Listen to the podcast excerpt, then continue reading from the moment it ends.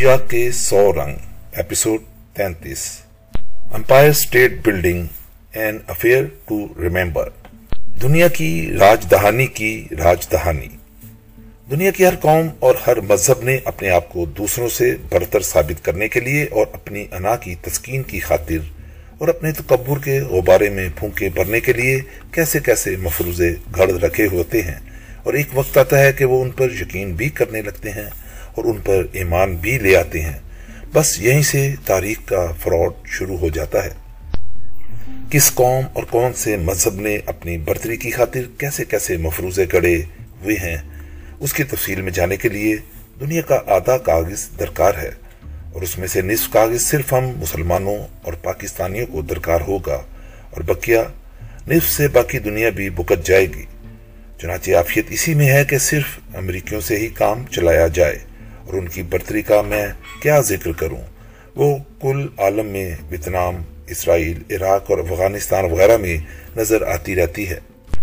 وہ اپنے کسی مارے جانے والے سپاہی کی لاش تک ٹیلی ویژن پر نہیں دکھاتے کہ یہ انسانی حقوق کا معاملہ ہے۔ اور ایسی تصویر دیکھ کر امریکہ کے بچوں کی نفسیات پر برا اثر پڑتا ہے۔ لیکن ایک سابق صدر صدام کو پھانسی کے پھندے ڈالے، ٹیلی ویژن پر خوب ہی دن رات جلاتے ہیں۔ کہ عراق میں پڑے جھولے۔ بس اسی نوعیت کے جھولے اور اسے پھانسی پر چڑھاتے ہوئے خوب ہی بے عزت کرتے ہیں اور گالیاں دیتے ہیں کہ یہ انسان نہیں، جانوروں کے حقوق کا معاملہ ہے۔ جیسے اٹھارہ سو ستاون کی جنگ آزادی، غدر یا سورش کے بعد انگریز صاحب بہادر اپنے مسلمان پنجابی اور سکھ فوجیوں کے ہمراہ دلی پر دوبارہ قابض ہوئے تو ایک انصاف پسند کرنل صاحب وغیرہ نے درخواست کی کہ آپ بے شک اس غدار اور ناشکری قوم کے تمام مردوں کو ہلاک کر ڈالیں اور ہر صورت کر ڈالیں۔ اور جو بچے ذرا قد میں نکلتے ہوں، انہیں بھی بلکہ زیادہ احتیاط نہ کریں اور ہر عمر کے مردوں کو مار ڈالنے کا قانونی حق آپ کے پاس ہے۔ لیکن ہم لوگ چونکہ انسانی حقوق اور اسائیت کی نرم دلی پر یقین رکھتے ہیں، اس لیے عورتوں اور چھوٹے بچوں کو پھانسی نہ چڑھایا جائے۔ اس درخواست کے جواب میں ایک جنرل صاحب نے کہا یعنی انگریز جنرل نے کہا انسانی حقوق کا اطلاق انسانوں پر ہوتا ہے، جانوروں اور کیڑے مکوڑوں پر نہیں۔ انہیں تلف کر دینا ہی بہتر ہے اور ایسا ہی کیا گیا۔ میں ذاتی طور پر امریکی قوم کا بے حد مداح ہوں۔ وہ ایک بڑی اور عظیم قوم فی الحال ہیں۔ اگر وہ اپنی عظمت کے بارے میں کچھ مفروضوں پر یقین رکھتے ہیں، تو ان میں سے کچھ حقیقت پر مبنی بھی ہیں۔ دنیا کی راجدھانی کی راجدھانی۔ امریکی کہتے ہیں کہ دنیا کا دارالسلطنت نیو یارک ہے۔ اور اس نیو یارک کا دارالسلطنت امپائر اسٹیٹ بلڈنگ ہے۔ اپنے شہر کی تعریف کرنا اور اسے دنیا کا سب سے خوش نظر اور یکتا شہر قرار دینا انسانی جبلت میں شامل ہے۔ اور یہ جبلت وغیرہ حقائق کی چشم پوشی کرتے ہوئے اپنے خوابوں کی دنیا میں بسیرا کرتی ہے۔ ہم بھی تو لاہور لاہور ہے کہ نعرے لگاتے نہیں تھکتے۔ یہاں تک کہ میرا ننیال ایک زمانے میں گکھڑ منڈی گاؤں کہلاتا تھا۔ اب دیکھتا ہوں تو داخلے پر گکھڑ سٹی کا بورڈ آویزہ ہے۔ تو اگر نیو یارک والے اسے دنیا کا دارالسلطنت قرار دیتے ہیں، تو کیا برا کرتے ہیں؟ اور اگر امپائر اسٹیٹ بلڈنگ کو اس شہر کا صدر مقام کہتے ہیں، تو انہیں دوش نہیں دیا جا سکتا۔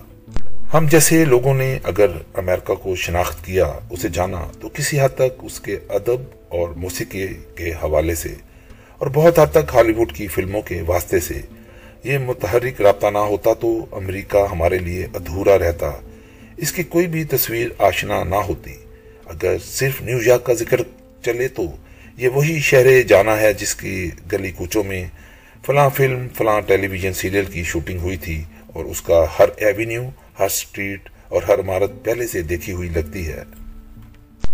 جناب، ففتھ ایونیو پر واقع یہ قدر متین اور خاموش سی جو عمارت ہے تو یہ ٹیفنس جولرز کی ہے، جس کے زیورات صرف شہزادیوں اور ہالی ووڈ کے ملکاؤں کے سینے پر سجتے ہیں۔ تو یہیں پر سوکی سڑی رومن ہالیڈے والی آر ڈی ہیپ ون کی film break fast at Tiffany's کی شوٹنگ ہوئی تھی۔ چونکہ آر ڈی کا سینہ ذرا کم کم تھا، بلکہ نایاب ہی لگتا تھا، تو ٹیفنس کے زیورات جانے کہاں سجائے گئے؟ اور یہی وہ سینٹرل پارک ہے جس میں پولیس، جاسوس اور مجرم وغیرہ مسلسل ایک دوسرے کا پیچھا کرتے نظر آتے ہیں۔ اور یہی وہ ٹائم سکوئر اور یا براڈ وے وغیرہ ہے تو اب آ جائیے ایک زمانے میں دنیا کی بلند ترین عمارت، امپائر سٹیٹ کی جانب۔ اس کا تعارف بھی ایک فلم کے ذریعے ہی ہوا۔ پچاس کی دہائی میں جب مال روڈ پر سے دن بھر میں بمشکل پانچ سات کاریں گزرتی تھیں، بیس پچیس تانگے ریڑے چھم چھم کرتے جاتے تھے اور اہلیان لاہور سخت پریشان تھے کہ آخر اتنی زیادہ ٹریفک کے ہجوم میں کیسے زندہ رہیں گے؟ یعنی مال روڈ کے بیچ میں اگر بچے کیڑی کاڑا نہیں کھیل سکتے اور ہر آدھے گھنٹے کے بعد انہیں کسی کار یا تانگے کے لیے اپنا کھیل ملتوی کرنا پڑتا ہے تو لانت ہے ایسی پرہجوم زندگی پر۔ تو ان دنوں ریگل سینما میں ایک فلم نمائش ہوئی، an affair to remember. Cast میں ٹی این سمپتھی اور فرام ہیئر ٹو انٹرنٹی والے انگریزی لبو لہجے اور ثقافت والی ڈیبرا کرتھی اور کیری گرانٹ تھا۔ یہ وہی فلم ہے جس سے متاثر ہو کر ایک بڑے پیمانے پر اس کی کہانی اور ماحول کو ٹائٹینک کے نام پر پیش کیا گیا۔ پرتعش اور گہرے سمندروں کی تاریکی میں جگمگاتا ایک بحری جہاز پیرا اوکیانوس پر تیرتا لندن سے امریکہ کی جانب رواں ہے اور اس پر سوار متمول مسافروں کے لیے ہمارے محاورے کے مطابق ہر دن عید کا ہے اور ہر رات شب برات کی ہے۔ اگرچہ ہم عید کے دن وہ کچھ ہرگز نہیں کرتے جو وہ ہر صورت میں کر گزرتے ہیں، اور شب بارات میں ان کی کارکردگیوں کا تصور بھی نہیں کر سکتے جو گورے لوگ کر گزرتے ہیں۔ تو اس بحری سفر کے دوران ایک مرد اور ایک عورت ایک دوسرے کے قریب آنے لگتے ہیں جبکہ انہیں آنا نہیں چاہیے۔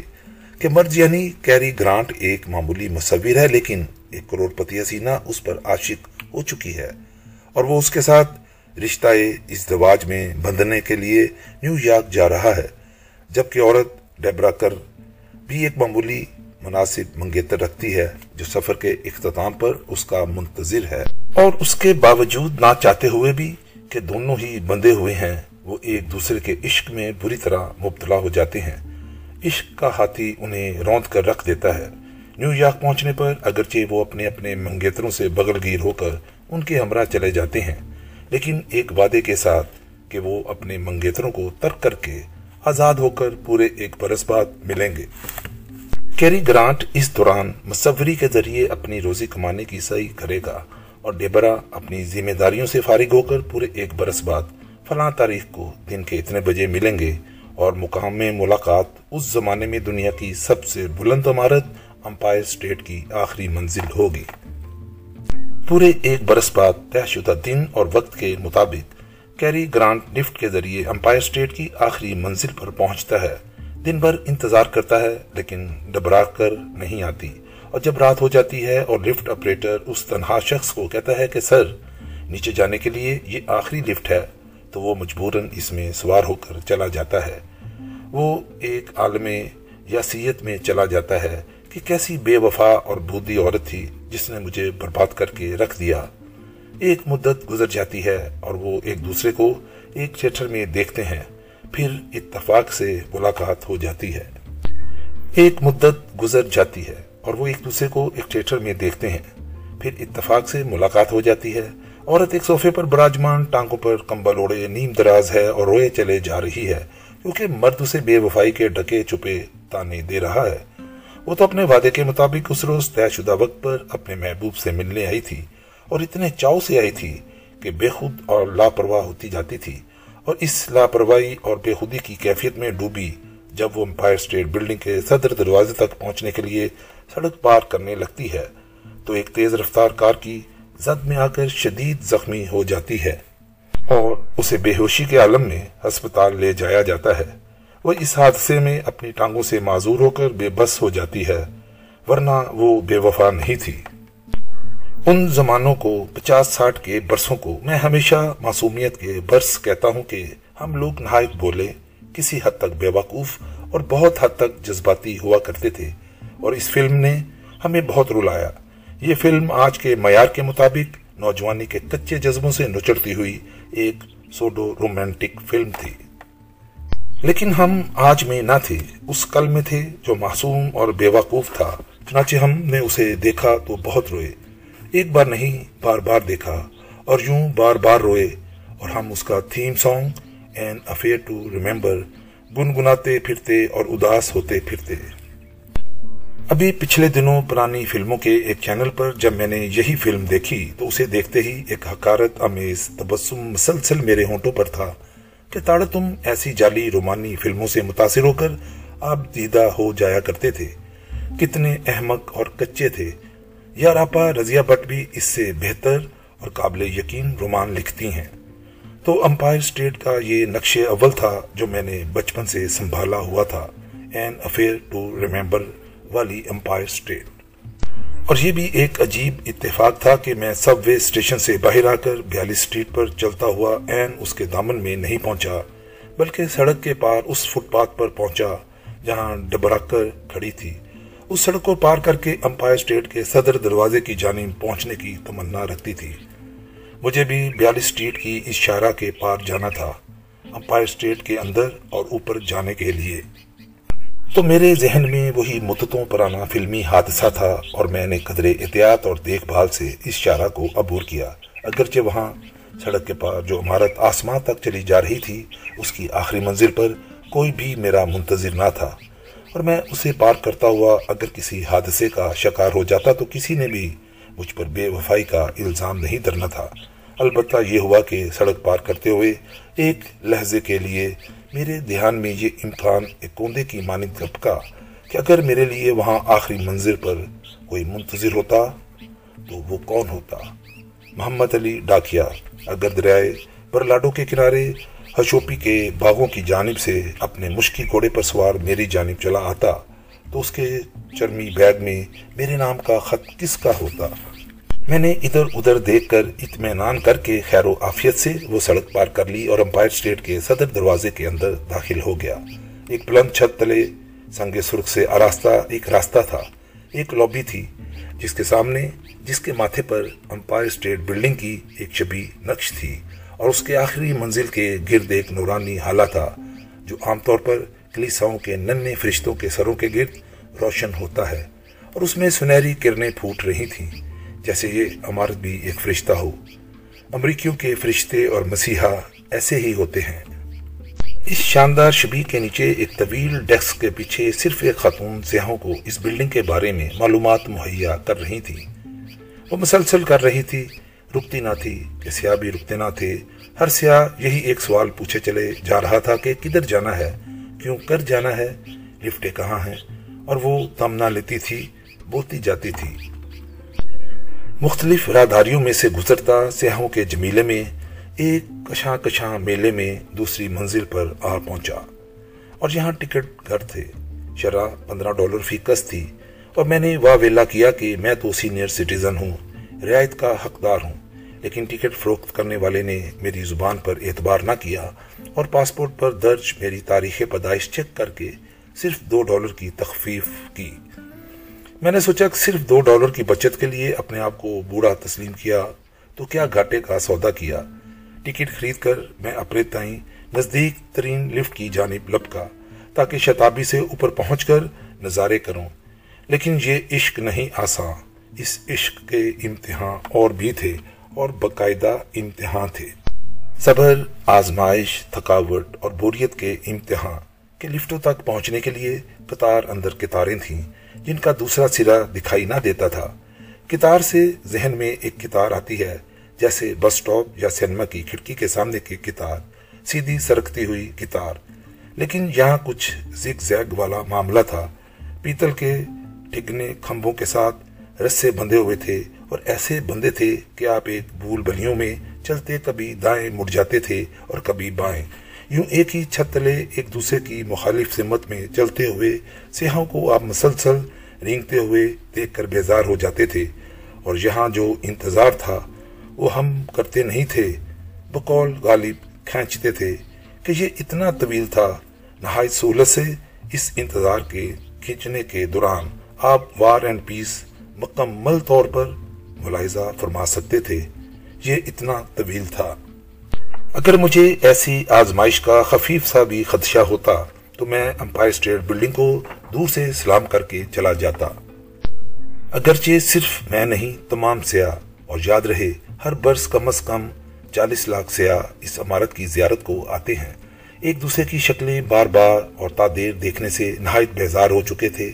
اس لمحے کو کوس رہے تھے جب انہوں نے امپائر اسٹیٹ کی یاترا کا فیصلہ کیا تھا، لیکن پوست زدہ چہروں میں تین نہایتی چلبلی ہنسمکھ شرارتی، چلن کی لڑکیاں بھی تھیں، جن پر اس بہودہ انتظار کی بیزاری کا کچھ اثر نہ ہوا تھا۔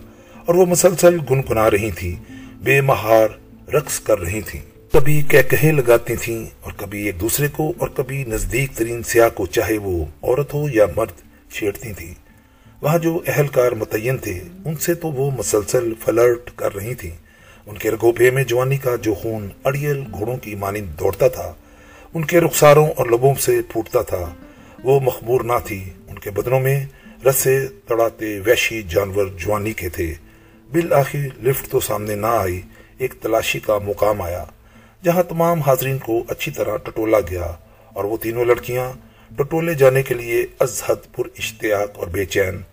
ہم اپنے بوٹ اتار رہے ہیں، بیلٹیں اتار رہے ہیں اور وہ لڑکیاں سیکورٹی آفیسرز کو ہنس ہنس کر کہہ رہی تھیں آفیسر کیا یہاں سب کچھ اتار دینا ہے? یہاں بھی مجسمہ آزادی کی جانب سفر کرنے سے پیشتر کی طرح کچھ زیادہ ہی چھان پھٹک ہو رہی تھی اور وہی خدشہ کے القاعدہ نے یہ اعلان کیا تھا کہ ہم ٹریڈ ٹارز کے بعد امپائر اسٹیٹ بلڈنگ کو بھی مس مار کر دیں گے۔ افغانستان یا پاکستان کے غاروں میں رو پوش ہو کر ان غریبوں نے تو کیا کرنا تھا؟ البتہ امریکہ کو ایک بہانہ ہاتھ آ گیا اور اس بہانے جہاں انہوں نے پوری دنیا میں ادم مچا دیا، دو عمارتوں کے بدلے میں دو ملک مسمار کر دیے۔ وہاں ان کے لاکھوں بیکار لوگ، ایئرپورٹوں، حساس اداروں، یادگاروں اور اہم عمارتوں کی حفاظت کے نام پر سیکورٹی افسر ہو کر برسرے روزگار ہو گئے۔ اور وہ کرتے کراتے کچھ نہیں، صرف لوگوں کی تلاشی لیتے تھے۔ بوٹ اور بیلٹس اترواتے تھے۔ ہینڈ بیگ چیک کرتے تھے اور مناسب معاوضہ پاتے تھے۔ چنانچہ وہ جو کہتے ہیں نا کہ ہر سیاہ بادل کے کناروں پر ایک روپیلی کرن ہوتی ہے، تو القاعدہ کے سیاہ بادل میں لاکھوں بیکار امریکیوں کا رزق روپیلی ہوتا تھا۔ ایک بے آواز اتنی خاموش کے حرکت میں نہ لگتی تھی۔ لفٹ ایک ہزار پانچ سو فٹ کی بلندی پر صرف ایک منٹ میں لے گئی۔ یہ امپائر اسٹیٹ کی چھیاسویں منزل تھی۔ ابھی یہ عمارت مزید دو سو پانچ فٹ کی بلندی تک جاتی تھی۔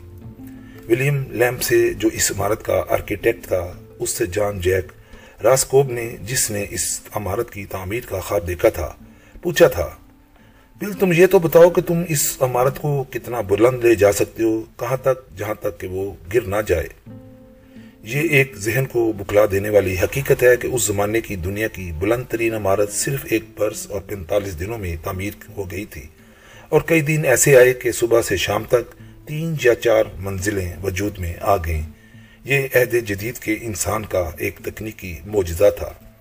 چھیاسویں منزل پر لفٹ سے باہر قدم رکھیں تو ایک ٹکا ہوا ریستوران سوینرز شاپس اور خوراک کی کچھ مشینیں سامنے آتی ہیں اور آپ ان میں سے گزر کر یکدم کھلی فضا میں تیز ہوا کے شور میں آ جاتے ہیں۔ آپ کے آس پاس کچھ نہیں، کوئی عمارت نہیں، سب کچھ نیچے، بہت نیچے رہ گیا ہے اور آپ ایک آسمانی سنگاسن پر براجمان ہے پرندے بھی بہت نیچے رہ گئے ہیں۔ پورا نیو یارک آپ کے قدموں میں بسیرا کرتا ہے۔ زرد شیطان کے اس شہر کا شور یہاں تک آتے آتے دم توڑ دیتا ہے اور ایک سناٹے میں بدل جاتا ہے۔ صرف تیز ہوا ہے اور آپ کی حیرت کا تنہا پھول ہے۔ آپ آگے بڑھ کر آہنی جنگلے میں سے نیچے جھانکتے ہیں تو آپ کی نظر گرتی چلی جاتی ہے۔ اور یہ واہمہ ہوتا ہے کہ آپ بھی اس کے ہمراہ گر رہے ہیں اور شہر کی کسی شاعرہ پر کرش کر جائیں گے، چنانچہ آپ پیچھے ہٹ جاتے ہیں۔ نیچے یعنی نیچے دیکھنے سے اجتناب کیجیے اور آس پاس دیکھیے تو نیو یارک ایک کھلونا ہے۔ بچوں کے کھیلنے کو ایک ماڈل ہے اور اس کی عمارتیں سورج کی تمازت سے بھڑکیلی اور روشن ہوتی ہیں۔ دور سمندر کے درمیان لبرٹی آئی لینڈ پر استادہ مجسمہ آزادی بھی ایک کھلونا ہے، جسے آپ آسانی سے اپنے ڈرائنگ روم میں سجا سکتے ہیں۔ شہر کو آپس میں ملانے والے کماندار پل بھی مکانوں کے ماڈل ہیں۔ اگرچہ اس بلندی پر آنے کے لیے ہر فرد نے پندرہ ڈالر خرچ کیے تھے، لیکن یہاں ایک مفت بر بھی تھا، جس نے ٹکٹ نہیں خریدا تھا، اور وہ ایک کبوتر تھا جو جنگلے کے باہر منڈیر پر بیٹھا کبھی ہم کو اور کبھی نیچے پھیلے نیو یارک کو دیکھتا تھا۔ ڈکے ہوئے ریستوران کے اندر سے یکدم ایک کنگ کونگ نامی گوریلا سینے پر دوہر تڑ چلاتا ہو ہو کرتا برامت ہوتا ہے اور مناسب معاوضے پر پرجوش سیاحوں کے ساتھ تصویریں اترواتا ہے۔ اس کنگ کانگ کے لبادے کے اندر ظاہر ہے ایک انسان ہے جو پیٹ کے ہاتھوں مجبور ہو کر یہ روپ دہارتا ہے اور مجھے ہمیشہ یہ روپ بہروپ دیکھ کر دکھ ہوتا ہے۔ آئرلینڈو کی ڈیزنی لینڈ کی دنیا میں ہر سو کارٹون کردار چلتے پھرتے نظر آتے ہیں اور وہ سینکڑوں کی تعداد میں ہوتے ہیں۔ لوگوں کو لبھاتے، بچوں کو دل پرچاتے، ان کے ہمراہ تصویریں اترواتے، ریستورانوں، نمائش گاہوں کے باہر گاہکوں کو متوجہ کرنے کی خاطر بڑے بڑے بالو اور مکی ماؤس رقص کرتے ہوئے اور ان کے اندر ایک انسان ہوتا ہے، جس کا اس لبادے میں دم گٹ رہا ہوتا ہے، پسینہ بدن کو بگوتا ہے۔ وہ اچھی طرح سے دیکھ بھی نہیں سکتا اور رقص کرتا چلا جاتا ہے۔ ایک انسان پاپی پیٹ کی خاطر کبھی چوہا بن جاتا ہے اور کبھی خرگوش۔ شاید زندگی کی حقیقت بھی یہی ہے کہ ہم سب مجبور اور بے بس کبھی چوہے بن جاتے ہیں اور کبھی خرگوش۔ اور ہمیں اس کے عوض کچھ معاوضہ بھی نہیں ملتا۔ امپائر اسٹیٹ بلڈنگ اور کنگ کانگ لازم مظلوم ہے۔ بہت مدت ہوئی۔ جب کنگ کانگ نامی ایک فلم بنی تھی، جس کے کلائمیکس میں King Kong Empire State Building کی چوٹی پر جا براجمان ہوتا ہے اور بالآخر اسے ہوائی جہازوں میں نصف گولیاں اگلتی مشین گنوں سے ہلاک کر دیا جاتا ہے۔ ابھی حال ہی میں یہی کنگ کانگ ایک بڑے بجٹ کے ساتھ دوبارہ بنائی گئی ہے اور امپائر اسٹیٹ بلڈنگ ایک مرتبہ پھر فوکس میں آ گئی ہے۔ امپائر اسٹیٹ بلڈنگ کی چوٹی پر پہنچ کر ایک عدد کنگ کانگ کے ساتھ تصویر اتروانا گویا اس یاترا کی قبولیت پر آخری مہر ہے۔ وہ تینوں چلبلی نشائے شباب میں دت لڑکیاں کنگ کانگ سے لپٹ کر اس کے بوسے لے رہی تھیں اور تصویریں اتروا رہی تھیں۔ چین کے گلابوں کے شہر شنگائی میں سمندر کے کناروں جن ماؤ ٹاورز نامی ایک عمارت ہے جو امپائر سٹیٹ کو بلندی میں پیچھے چھوڑ جاتی ہے۔ چونکہ جن ماؤ ٹاورز ایشیا میں ہیں، اس لیے اس کا کچھ چرچا نہیں ہوتا۔ کچھ ناموری اور شہرت نہیں ہوتی اور اس سے کہیں نچلے درجے پر فائز امپائر اسٹیٹ کی کل عالم میں دھوم ہے۔ صرف اس لیے کہ اسے زرد چینیوں نے تعمیر کیا اور اسے گوروں نے بنایا۔ حسن کرشمہ ساز صرف گوروں کا ہے۔ ادھر بری رنگت ہو یا زرد چہرے ہوں تو ان میں کوئی نہ کوئی حسن تو ہے۔ کرشمہ کہاں سے آئے گا؟ چاہے ہم امپائر اسٹیٹ سے بھی سینکڑوں منزلیں اوپر چلے جائیں، بغیر کسی تعصب کے شنگائی کے جن ماؤ ٹاورز کی آخری منزل سے جو منظر نظر آتا ہے، وہ اس منظر کو مات کرتا ہے جو امپائر اسٹیٹ سے نظر آتا ہے۔ تو وہاں امپائر اسٹیٹ بلڈنگ کی آخری منزل پر مجھے رہ رہ کر این افیئر ٹو ریمبر کا خیال آتا ہے۔ یہاں منتظر کیری گرانٹ کا خیال آتا ہے۔ وہ منتظر تھا اپنے عشق خاص کا اور مجھے یہ خیال آتا ہے کہ اس آخری منزل پر اگر کوئی میرا منتظر ہوتا تو وہ کون ہوتا؟ جیسے محمد علی ڈاکیا کے چرمی بیگ میں اگر میرے نام کا ایک خط ہوتا تو وہ کس کا ہوتا؟ کسی کا بھی نہیں۔ جو کچھ دیکھنا تھا دیکھ لیا، اب کوئی بھی منتظر نہیں۔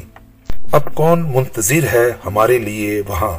شام آ گئی ہے، لوٹ کے گھر جائیں ہم تو کیا؟ شام آ گئی تھی۔ امپائر اسٹیٹ بلڈنگ پر ابھی دھوپ کی کچھ مردہ غروب کی منتظر کرنے تھیں اور نیچے، بہت نیچے، زرد شیطان کے شہر میں شام کب کی اتر چکی تھی۔ لوٹ کے گھر جانا تو تھا، چاہے وہاں، یہاں کی طرح کوئی بھی ہمارا منتظر نہ ہو۔